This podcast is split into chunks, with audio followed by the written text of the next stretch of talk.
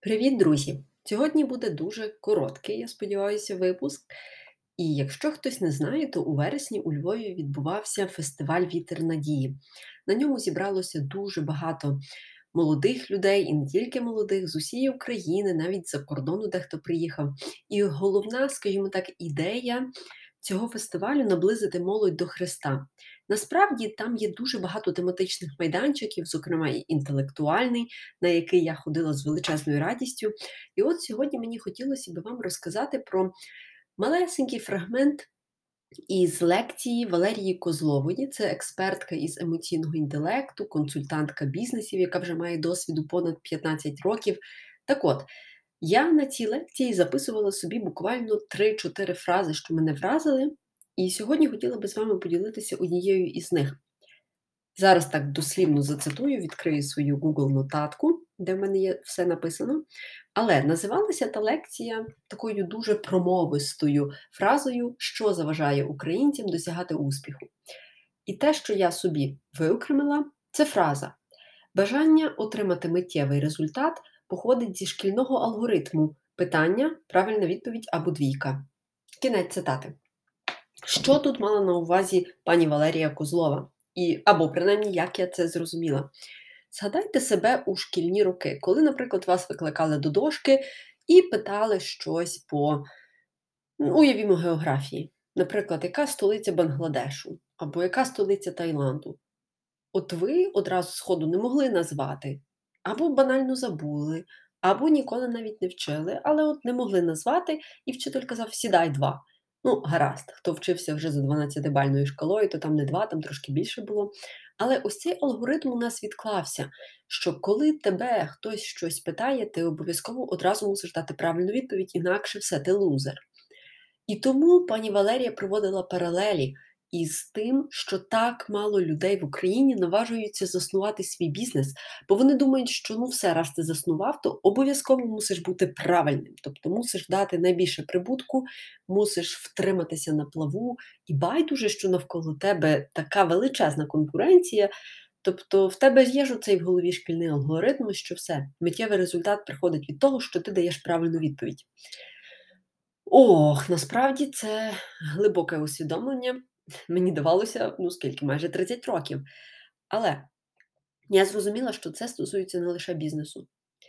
Тобто, навіть коли ви переходите з однієї професії в іншу, особливо це типово для людей вже, скажімо так, покоління 40 Так от, ми вважаємо, що як тільки ми прийшли першого дня на нове робоче місце, все, ми не маємо права помилятися, інакше два, як то кажуть, або інакше нас виженуть.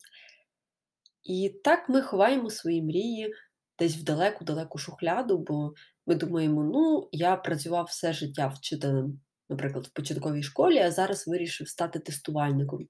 От прийшов я перший день на роботу, все, не знаю там щось, якусь одну команду, одну функцію, все мене звільнять. Ну, бо як, в школі би мені поставили два. Але життя функціонує за іншими правилами.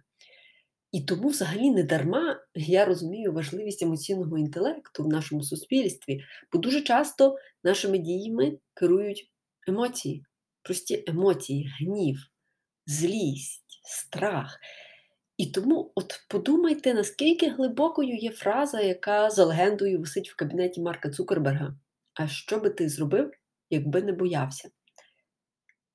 Ох, я тепер от уявляю, що би я зробила, та напевно, в першу чергу би навчилася плавати так добре, щоб прям відчувати себе комфортно в воді. Але я боюсь води. Так, я вмію з маскою плавати з підтримкою мого чоловіка, але ж я розумію, що страх сковує мене. Можливо, я би могла колись поїхати на Олімпіаду в умовне Токіо. Можливо, я могла би просто кожного дня відвідувати басейн і не мала би проблем зі спиною. Тобто тут є багато варіантів можливо, але вони всі не існують, тому що мене сковує страх води, страх втоплення. І я розумію, що над цим можна працювати, і над цим я буду працювати.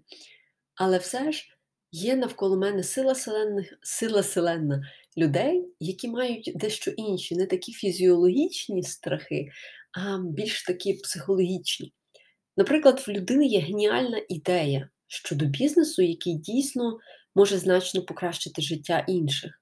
Це я зараз просто вигадую, тобто говорю абстракціями. Але уявіть, що ось ця людина це ви.